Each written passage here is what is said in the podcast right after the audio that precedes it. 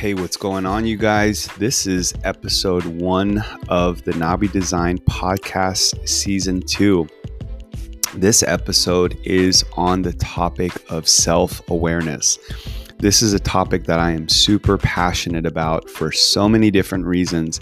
But at the end of the day, uh, I love talking about self awareness because I truly believe it is the foundation of everything. It is the foundation of growth. It is the foundation of breakthrough.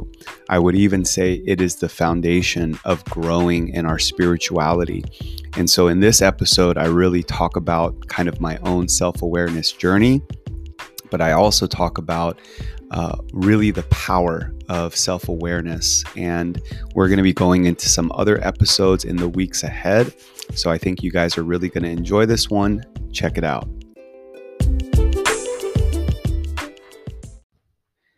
What is going on, you guys? This is Andy Un, and this is another episode of the Nabi Design Podcast. Uh, real quick, if you didn't get a chance to listen to episode zero, uh, episode zero is really kind of an introduction into season two, where I do a, a quick recap of season one and just some of the highlights from season one. But I also introduce kind of the theme of this season's podcast. And really, the theme of season two is around the word understanding. And I think that this is a real fitting theme for this season for so many different reasons. So, if you didn't get a chance to listen to episode zero, would just say check it out, and I think you will really enjoy it. All right. Well, digging into this episode, we are going to be talking about understanding self awareness. Understanding self awareness. Man, so why are we talking about this topic? Um, for me, I would say just the reality of self awareness is not only something that I'm very passionate about, but I believe is so crucial in understanding our development journey. Um, you know, when I was with Giant Worldwide, uh, this is really kind of the mantra uh, around coaching and development. And it's simply this you can't lead yourself until you know yourself. And so, to the level that I believe you can truly know yourself or become self aware, is really the degree and the extent that you'll be able to lead yourself. And so, I think this is what we're, we're what we're all really after. Um, I think if you're tuning into this podcast, you're tuning in because there's something inside of you that really wants to see the fullest version or the fullness of who you were intended to be. And this is why I really want to begin this season with understanding self awareness. Um, if you're new to this podcast, just real quick, uh, this podcast, the Nabi Design podcast, is really uh, was really birthed out of kind of my own personal life coaching practice, which is called Nabi Design.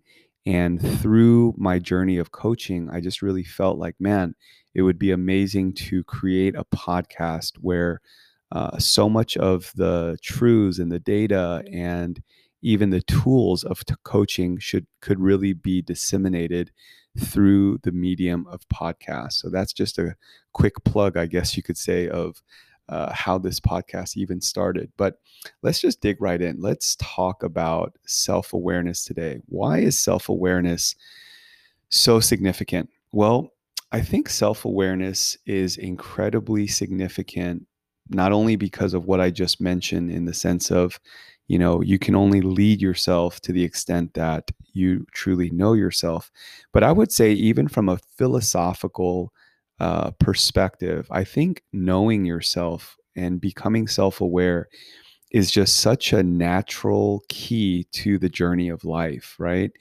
Uh, I believe it was Socrates that said the phrase, know thyself.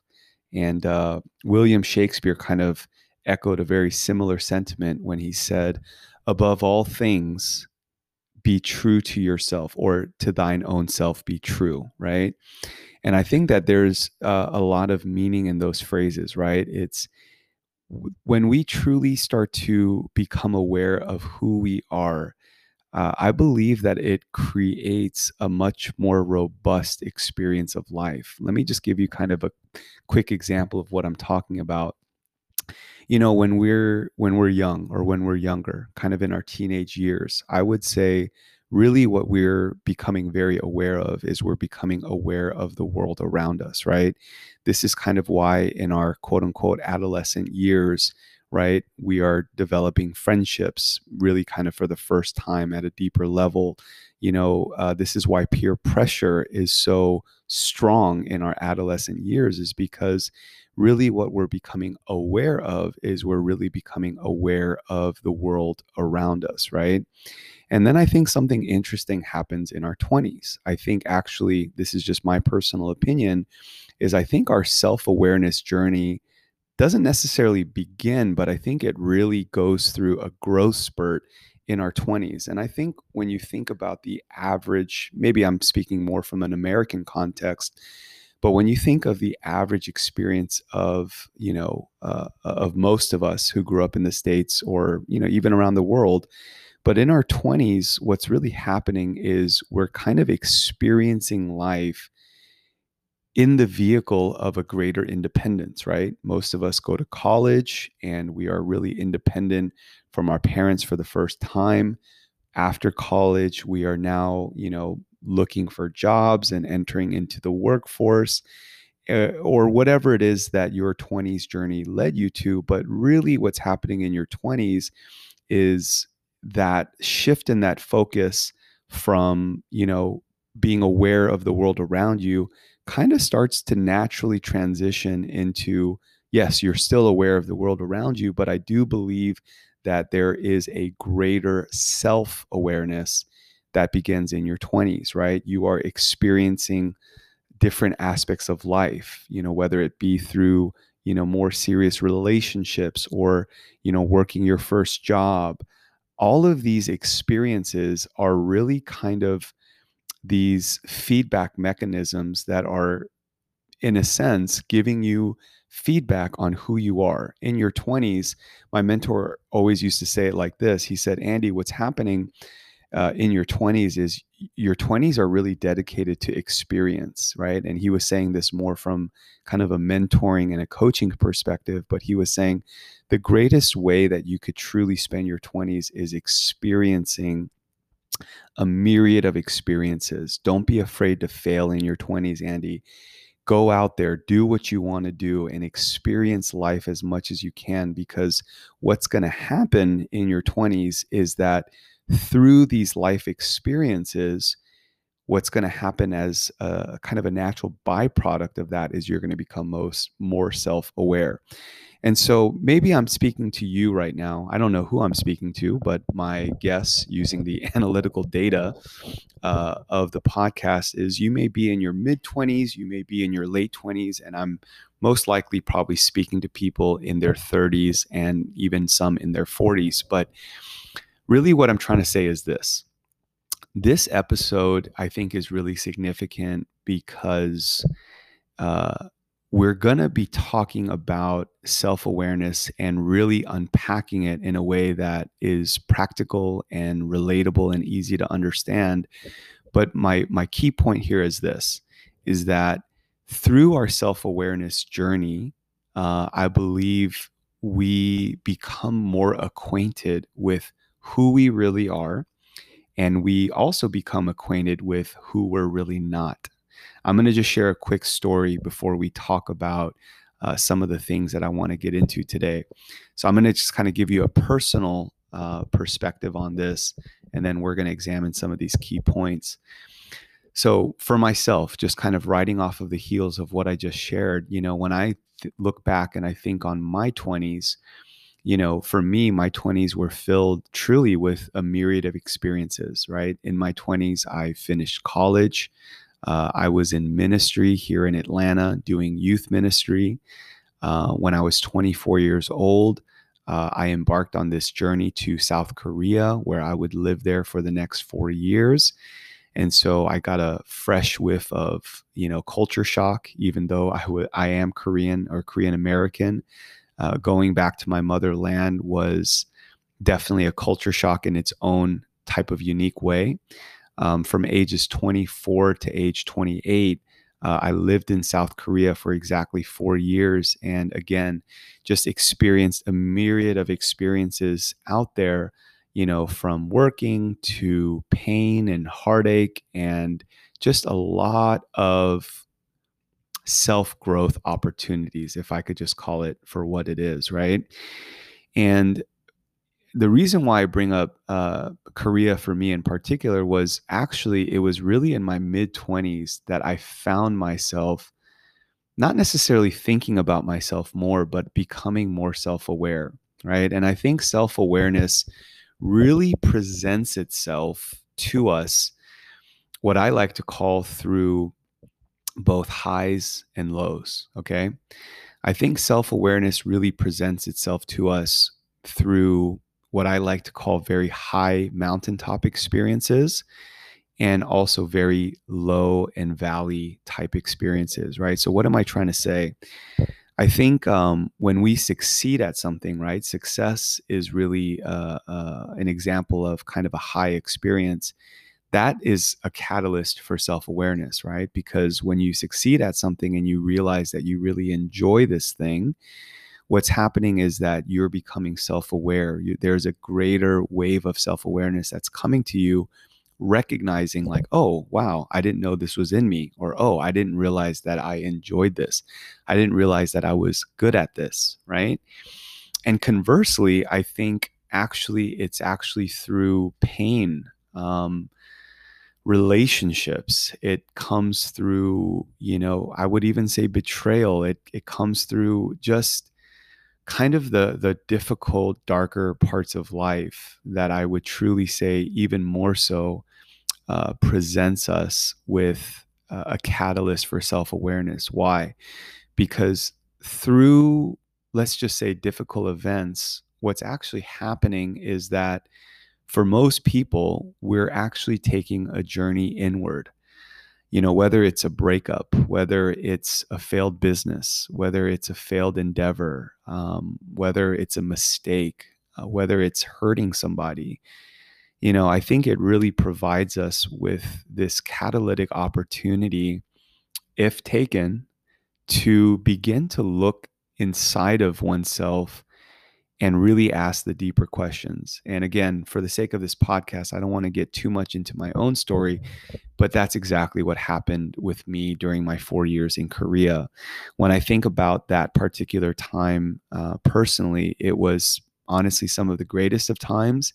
And it was actually some of the darkest of times. And I think as I look back now, you know, so many years after the fact, I can truly look in retrospect and realize that, man, uh, those years were so formative for me. Uh, I think prim- primarily for those very reasons. And I do think that, you know, obviously having very tight knit and trustworthy relationships, um, you know, for me, it was a lot of my Christian older brothers kind of in the faith, you know, just men eh, that I love and that I trust very much that was able that were able to really speak into my life in some of the darkest times for me that really gave me a perspective of myself that I would just like to say were very much blind spots. And we're going to get into all of this. So, really, kind of where we're going to go on this podcast is we're going to examine self awareness um, through the lens of nature, nurture, and choice. And then I hope to kind of land the plane of this podcast with providing some real practical tools that I still use in coaching. Uh, that if you are interested and this podcast inspires you, uh, I want to give you some practical tools that you can take with you uh, that I believe will really uh, only help you uh, on your self awareness journey. So, anyways, going back to kind of my story. So, after my 20s, or sorry, after that period in Korea, you know, I got married uh, when I was 27 years old. And my wife and I moved to Kansas City, and we were working with a nonprofit out there.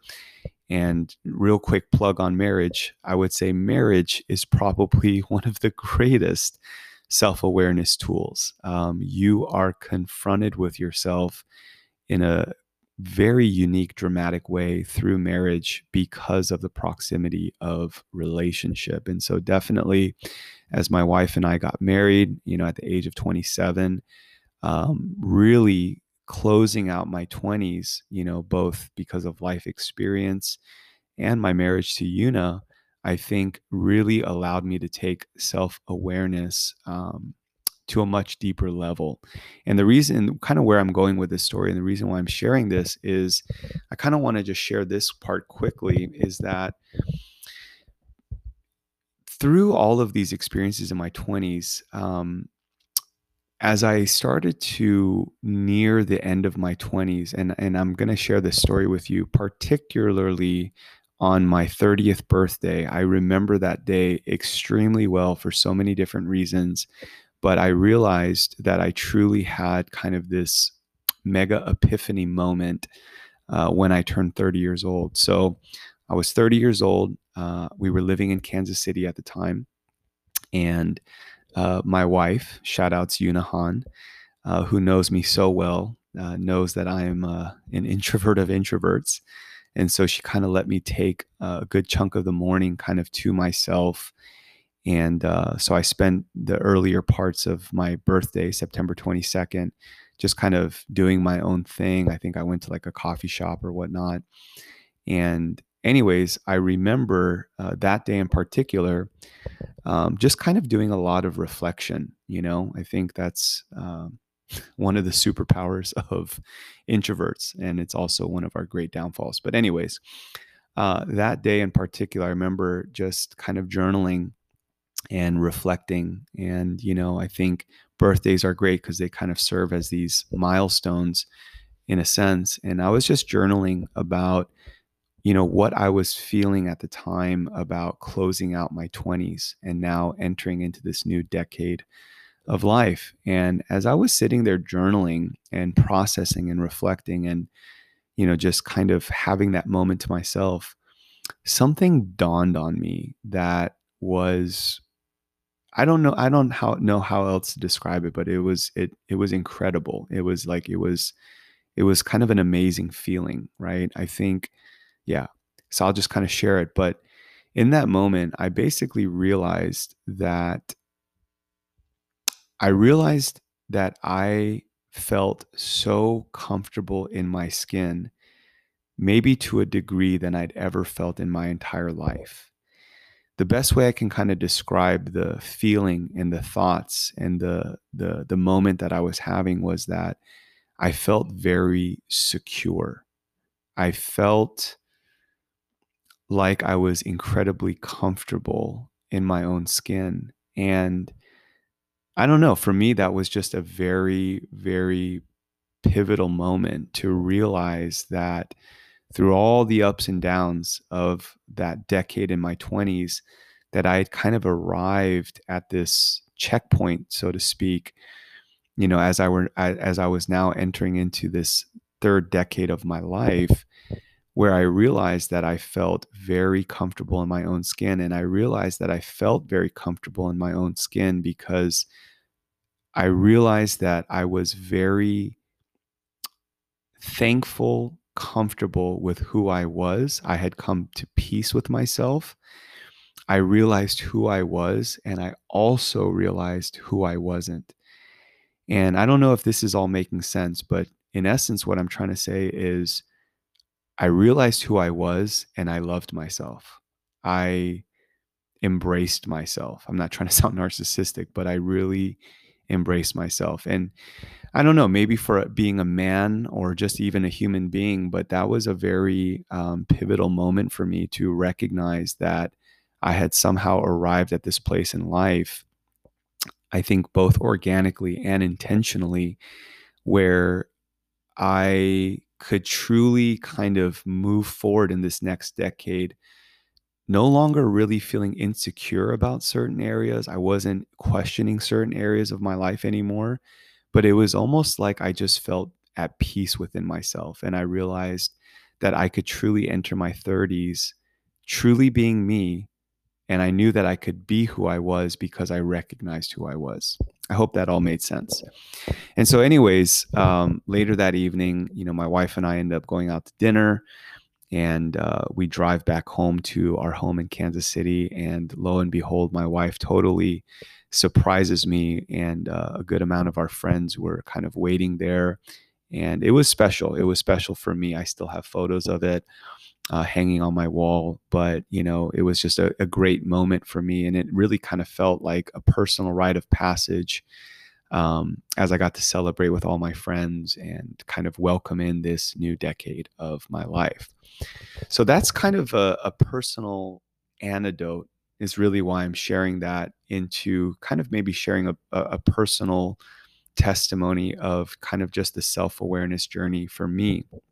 And where I kind of want to go in this podcast now is really to try to give the listener um, valuable content that's really meant to be kind of provoking food for thought, first and foremost, but to give you some valuable content that I hope will give you some tools and also to give you a paradigm for your own self awareness journey. So let's just dig right in. Um, so, in coaching, the way that I like to break down self awareness at a very simplistic, easy to understand level is I really break down understanding the difference between nature and nurture. Okay, nature and nurture.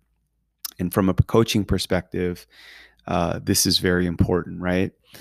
So, understanding the difference between nature and nurture is simply this. So, as I present nature to people, what we're really talking about is we're talking about personal hardwiring, right? What is it about you that makes you not only unique, but how are you wired in your consciousness, right? Uh, are you more of a thinker or are you more of a feeler, right? Are you more of an intuitive? Or are you more of a sensor? And this is really where personally for me, I I find that the Myers Briggs uh, personality assessment, personally for me, is very effective in um, giving people a tool to help them to understand their personal hardwiring. And so, examining nature is really that part of you, right? The nature part of you is really understanding your hardwiring. So here's a quick plug for Myers Briggs. Uh, some of most of you, uh, if you're listening to this podcast, are probably somewhat privy uh, to Myers Briggs, but for the sake of the conversation, let's just break it down. So, one of the tools, one of the initial tools that I like to bring in coaching to help the person kind of identify and articulate their own uh, nature or their hardwiring is Myers Briggs. So Myers Briggs is simply this it's a set of four letters that is meant to be understood on an individual level, but actually uh, connected all together gives us even greater texture into your hardwiring. So let's just use an example to make this down to earth. I'm going to use an example that I know very well because for some reason I end up coaching these types quite often. So let's look at the ENFJ, okay, the ENFJ. So let's take a look at these four letters and how they apply to hardwiring. So let's start with the first letter. So you're either an E or an I. So E being extrovert, right? You're more extroverted, or I being introverted. And the simple difference between extrovert and introvert actually has very little to do with how talkative or sociable you are. It actually has more to do with your energy source. Where do you find energy? For more extroverted leaning people, uh, the analogy that we like to give is they're more solar powered, right?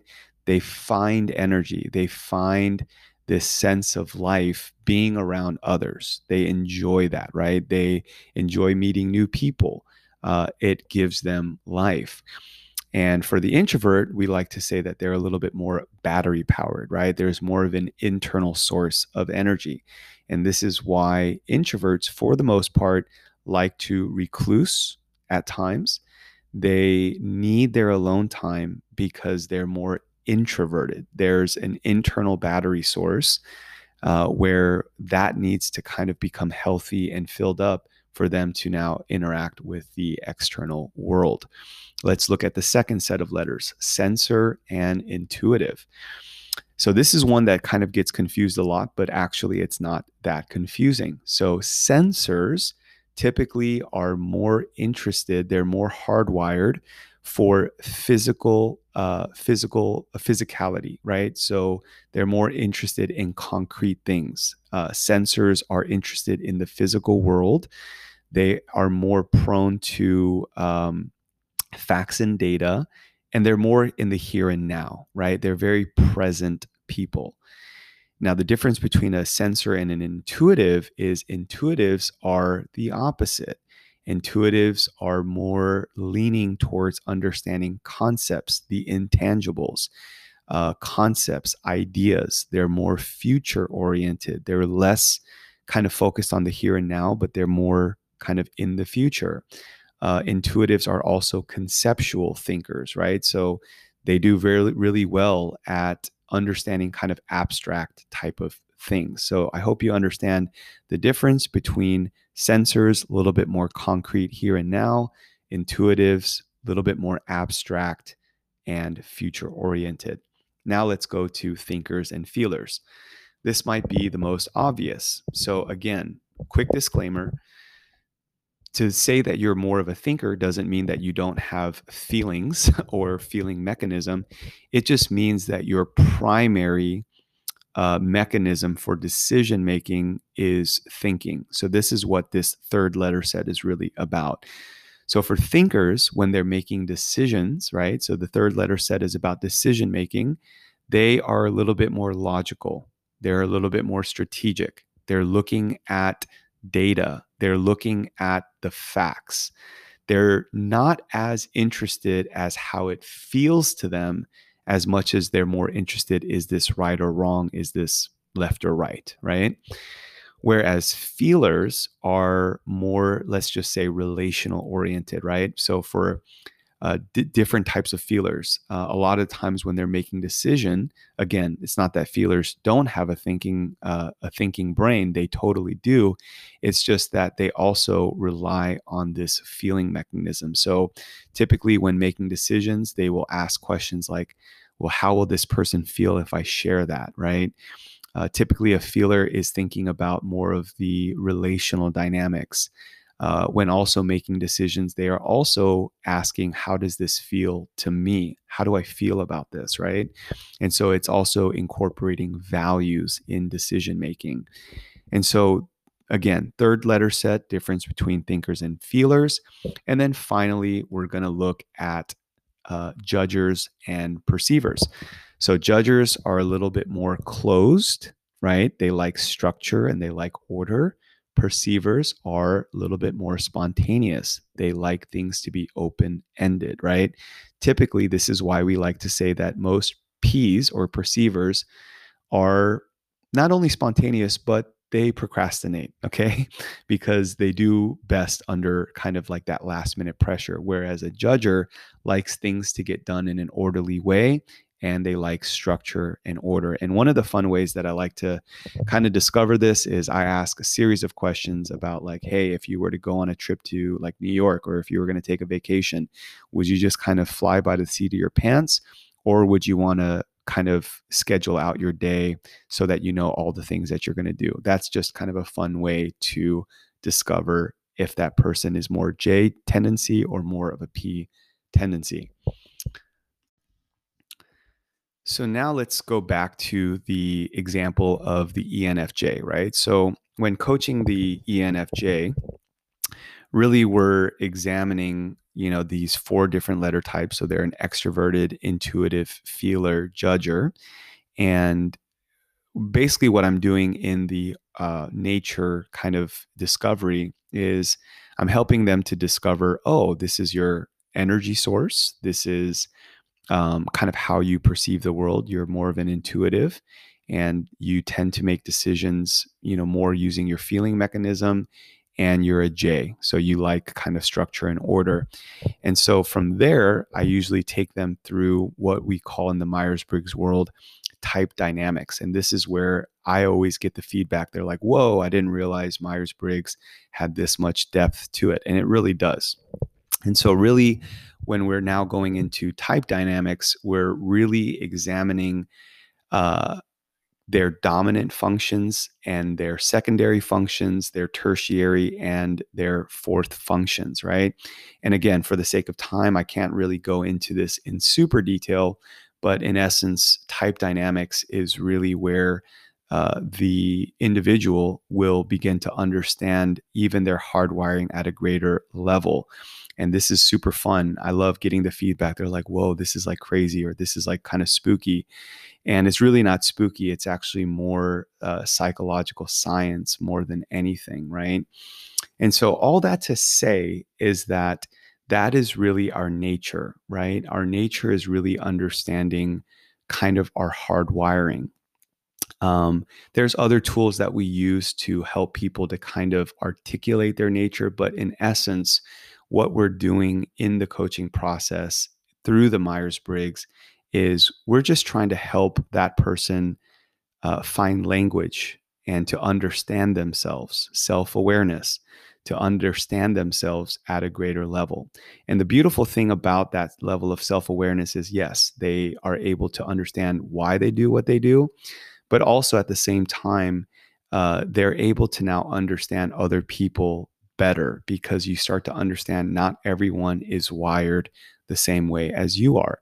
And so this is really where I love to take Myers Briggs, especially in marriage coaching and team coaching, is to help people to understand uh, who they are using the Myers Briggs uh, type indicator and then allowing that data to kind of breathe and and and letting them kind of see each other in a different light where they're like oh it's not that you're you know cold-hearted and you don't have a heart it's just the fact that you're more of a thinker and so it really does prov- provide more empathy and sympathy which creates greater relational dynamics.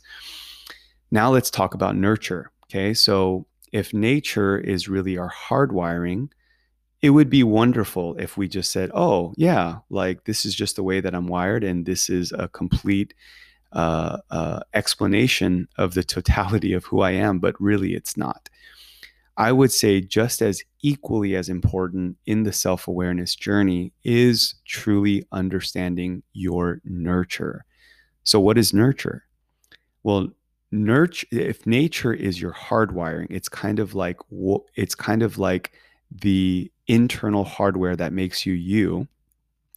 Then your nurture is really all of the external influence in your life from the moment you're born till now that has truly shaped you from an external perspective. So, let me give you some examples of what nurture looks like for most of us, or really all of us. So, some typical aspects of nurture would be your parents, right? The reality is is that for most of our lives we are heavily influenced by our parents and our family. So family dynamic is a heavy part of nurture. Um, how was your relationship with your mom and dad? What was your mom and dad like? What was your relationship like with your brothers or your sisters? All of these kind of external to you influences also help to shape who you are today right? I'll give you a quick example for me I am a mega introvert, okay? But my older brother, Danny, is actually like an extrovert of extroverts, right? I always joke around and say, I think if Danny took the Myers Briggs test, he'd probably score like 110% extrovert, right? But, anyways, my point here is that when people meet me for the first time, most people think that I'm an extrovert. I get that all the time people are like they they get to know me a little bit more and they realize oh you're you're a little more introverted than I thought. And they're like man when I first met you I totally thought you were an extrovert. And then this is what I typically say is I usually share with them well actually that's a heavy nurture for me. My older brother is an extreme extrovert and I think just growing up with him being around him actually even watching him and learning from him I just learned, I just picked up that extrovertedness from him and and it's kind of like a jacket that I can take on and off at will, so to speak, right? Um, another quick example would be uh, my dad, Jay, no pun intended, but my dad is an extreme J. He is a very structured man. And by nature, I'm more of an INFP. I am an INFP, actually. So I'm more of a perceiver. I enjoy spontaneity. But when my wife and I got married, she was like, dude, you're like, are you sure you're a P? Because you act really J sometimes. And as I really thought about it in my self awareness journey, I realized that actually a lot of that had to do with uh, my dad's nurture in my life. My dad kind of ran our house in a very structured and orderly manner. And so that's something that I also picked up. So, really, nurture can be your family environment. That's probably the biggest uh, nurture. And then I think there's so many other external influences like culture, right? Korean culture is an external influence. American culture, what was the culture that you were brought up in? Uh, life experiences is another heavy nurture.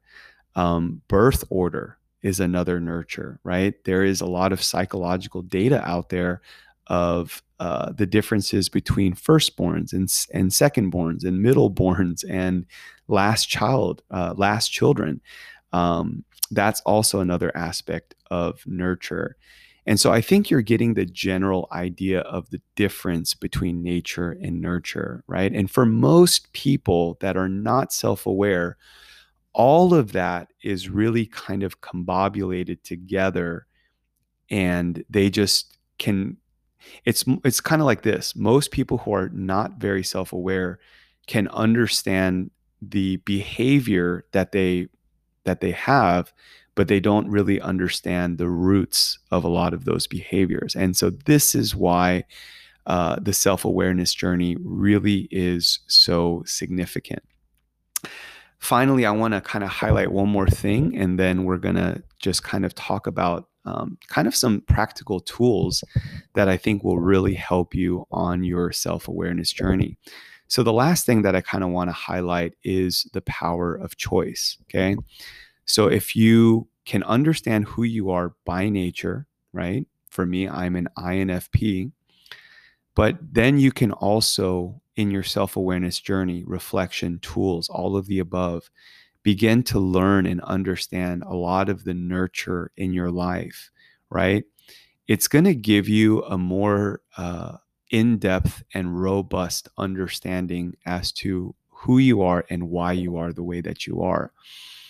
Um, and there's a lot of tools that we're going to get into on both of those aspects. But finally, there's this aspect of choice. Now, why is choice so important? Because again, if the totality of who I was was just my nature and my nurture, which those are the two predominant kind of realities that are at work in shaping me to who I am today, uh, that would be awesome. But there's also this aspect of choice. And this is just what I want to highlight quickly. The power of choice is really this not that you you get to choose to be someone who you're not. That's not the point that I'm trying to say, right? For me, I'm an INFP and I embrace and actually love the fact that I'm an INFP. I've made peace with myself, right? Um, I, I've gone through my seasons where I'm like, oh my God, I wish I was more like this, or I was wish I was more like that. And uh and th- and that can be good at times, but at the end of the day, uh, I've realized kind of who I am and who I'm not. But here's the power of choice the power of choice is really powerful when it comes to development. If I was just this INFP, right? Introverted, intuitive feeler perceiver, like in a joking sense, I would just be reading books all day and thinking of creative ideas all day long, right? That would be like paradise for me, right? Uh, the, the the the the paradise day for me is like sitting at home all day by myself and just reading books. No lie, no exaggeration. But the fact of the matter is, is we live in a very real world, right? And uh, many times uh, we don't get to live in these complete ideal settings for ourselves. So here's where the power of choice comes. The power of choice comes when you can understand who you are, your strengths, but you also understand what your weaknesses are. And the power of choice really comes in when we can choose. We have this power to choose to learn how to develop, let's just say, these weaker parts of ourselves, right? For me, one of the weaker parts uh, that I carry is really my thinking capacity, right? Again, it's not that I don't have the capacity to think, it's just in comparison to how deep of a feeler I am. A lot of the times, uh, the feeling can become stronger than the thinking. And so now I actually have a choice to be able to choose to develop. And there are many ways on a developmental level that we can actually do this to learn how to develop the weaker parts of you. And for me, it's my thinking. So, again, I'm going to give you some tools. We're going to kind of transition a little bit now into maybe just some tools that I want to leave with you uh, that I believe will help catalyze this um, self awareness process and journey that we're all on. So, first and foremost, so I'm going to give you kind of three tools here.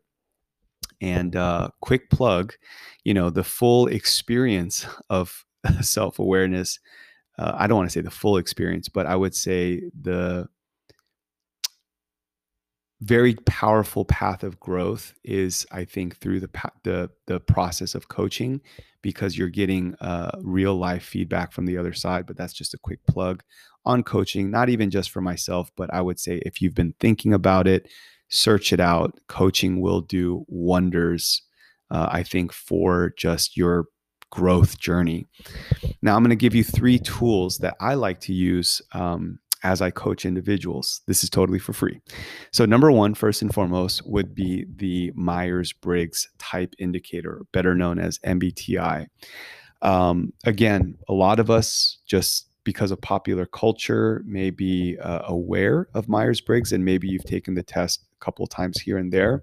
But I would say actually doing some deeper research into Myers Briggs uh, really, really, really will help you to understand yourself at a better level. It will help you understand your hard wiring. Um, another aspect of Myers Briggs is it, especially when you get now into the type indicator aspect of it, is um, you'll understand kind of the different cognitive functions that you have. Uh, you'll understand when you make decisions, how you make decisions. You will understand uh, why you get stressed. And you will also understand when you get stressed as an individual, every Myers Briggs type has a unique way that they cope with or uh, express their stress. So, this is just highly, highly beneficial on so many different levels. I personally use Myers Briggs when I'm coaching people, individuals, married couples, teams. It just does wonders. I just I honestly can't say that enough. Uh, it just is what it is. I'm a believer. I've seen the fruit. It's amazing. So I would say tool number one would be Myers Briggs, uh, really as kind of a personality assessment. I think if you want to get the full experience of Myers Briggs, find a Myers Briggs coach and let them take you deeper. I promise you, it will be very, very insightful. Tool number two that I would like to give is what we call a 360 degree assessment. And this is real simple. So, one of the beautiful things about self awareness is that we actually don't become self aware just by ourselves. We actually really become self aware through the feedback of others. I think this is why in marriage, most married people grow in their self awareness because there's someone that you're living with on a daily basis that is giving you honest and real feedback. So I would say this second tool that I'm about to give you is really awesome. So let me break this down. So it's called a 360 degree assessment, right? And I'm going to give you the real simplified version, okay? You want to get feedback from about five trusted sources in your life people that know you. Okay. I would kind of give a recommendation people that have known you for more than at least two years. Okay. So you want to connect with people that have known you for a, a bit of time and they've really kind of gotten to know you as a person, right? Again, I would say five trusted sources would be uh, uh, kind of a good number to work with. So, what are you going to do? What? how does this assessment actually work? Well, this is where I like to incorporate the SWOT analysis. Okay, S W O T. You can look it up on Google after this podcast to get a better idea.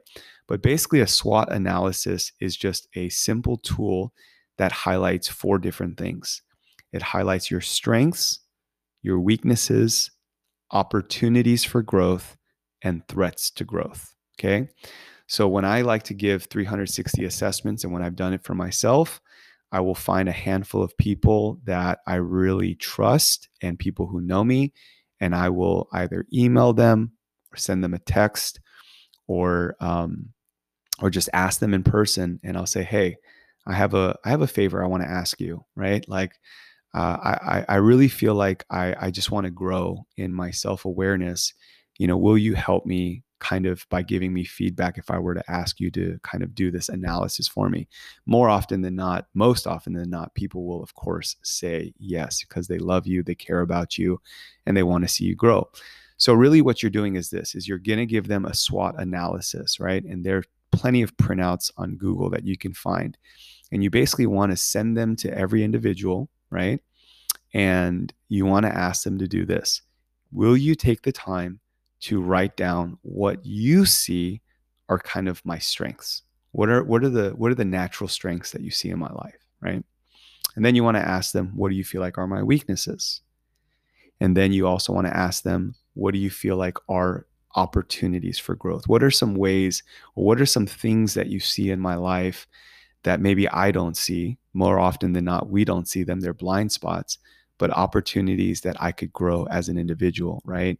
Whether it's you know hey you know bro i think that you know you uh, could actually work on a little bit more you know uh, building relationships in this way right? And then finally you want to ask them that final question what do you feel like are threats? right? What what are some real threats that you see to just my life and my growth? right? And again the power of this tool is the honesty of the feedback, but it is also the humility in the vulnerability that you are uh, putting out there to receive that feedback. I could do a whole podcast on vulnerability, but I would say this is an amazing tool. And if you choose to implement this, I think you're going to be uh, really, really blessed and you're going to be really um, yeah, I think you're really going to enjoy uh, uh, just the feedback that you get. It's going to help you grow. Finally, I'll give you one last tool as we kind of descend the plane here. And this is what I like to call simple life mapping. Okay. Simple life mapping. All right. And again, I call it simple because what I typically do with my clients is kind of the full version of life mapping, but I want to give you kind of the simplified version today. So, really, what life mapping is, is taking a few sheets of paper, okay? And basically, what you're going to do is you're going to create a timeline of your life, okay? I typically start from around like age 10, but I've usually, I've even started from like age five, okay? And really, what you're going to do with every sheet of paper is you're going to allow every sheet of paper uh, mark five years of your life. Okay. So just imagine for every five years of your life to where you are now, you're going to bring a sheet of paper, right? And you're going to put it down horizontally. And then what you're going to do is you're going to just draw a line in the middle, right? So it looks like a timeline on every sheet of paper. And then this is where the hard work comes in. You're going to have to go on this kind of introspective journey of trying to go down memory lane. Okay again, um, this is just a quick plug. Having a coach kind of ask the right questions is always the most helpful, but I'm just giving you guys some free tools that you can do on your own tonight. So, what you're going to do is you're basically going to go through every single five year period of your life, and you're going to actually try to think about what were moments that you remember in those five year periods that were either moments of highs or moments of lows. Okay. Moments of highs and moments of lows. And really, what you're trying to capture is this with the moments of highs, you want to try to remember moments, instances, or even seasons in that period of time where you felt like you were extremely happy. You were filled with joy. You were uh, filled with life, right? You felt alive. Okay. And then at the same time, you're going to do the converse with the lows. You're going to look at moments, instances, and seasons of your life where you felt like you were in a very low place, whether it was a breakup, whether it was a failed business, even a failed marriage, whatever it is, you want to actually just get really uh, real with yourself. Uh, and you want to kind of examine both, right? And so, really, what you're going to do as you go through this journey and you do the simple life mapping, okay? And again, this is what I do as a coach, right? So, I'm asking the right questions to uh, excavate the right data. And then by the end of it, this is what we're going to do is we're going to take a look. We're going to kind of put everything on the wall and we're going to take a look at what were your moments of highs. And then we're going to look at your moments of lows. And what we're actually searching for is we're looking for patterns. We're looking for repeated patterns, right? If you have a pattern of breakup after breakup after breakup, well, guess what? That's a pattern. That's a pattern. Okay. And usually when I do this, there are so many crazy aha moments that people have. It's like these are all things that people subconsciously know, but it isn't until it actually is consciously articulated and examined that it really starts to make sense to people. And so, really, this tool is meant to help. Uh, this is a really a nurture tool. This is going to help you to discover different external influences and moments in your life.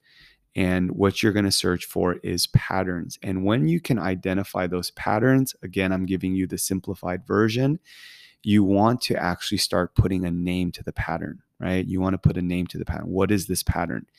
Uh, fear of commitment, uh, fear of relationship, whatever it is. But what is the pattern that you see? And then you want to take those patterns and you want to examine for what they are. And again, this is how I would like to do it uh, in a coaching setting is I would ask the person, okay, now what do you want to do with those patterns? Do you want to change? Okay. And this is where now I also introduce the power of repentance. Okay. Changing your mind. Do you recognize that this is a repeated pattern in your life? Do you, re- do you see this? Do you see that? And then we lead people through the power of repentance in acknowledging it first and foremost, and then actually recognizing that this is not something that they want in their life. So that's what simple life mapping is really all about. And again, uh, uh, in in a true coaching setting, I think it it really does go to the fullest extent.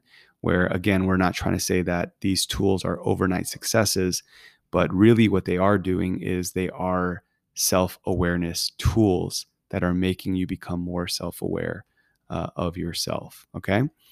All right. Well, thank you guys. Um, this was kind of a journey, uh, but I really enjoyed um, recording this podcast. And I just kind of want to leave with a few uh, final thoughts that are kind of coming to me now. But some final thoughts I want to leave with you um, as we understand self awareness. And hopefully, this podcast uh, really provided some valuable content in you not only understanding what self awareness actually is, but even giving you some tools to uh, kind of catalyze those things for you. But I want to kind of leave a few thoughts. Um, first thought would be this. First closing thought would be there is a big difference between self awareness and self consciousness. And I just want to say uh, at the closing of this podcast that Uh, what I am a big fan of is self awareness, but we don't want it to become self consciousness. And the reason why I say that is self awareness is awesome because it's a tool uh, that ultimately helps us to grow as individuals.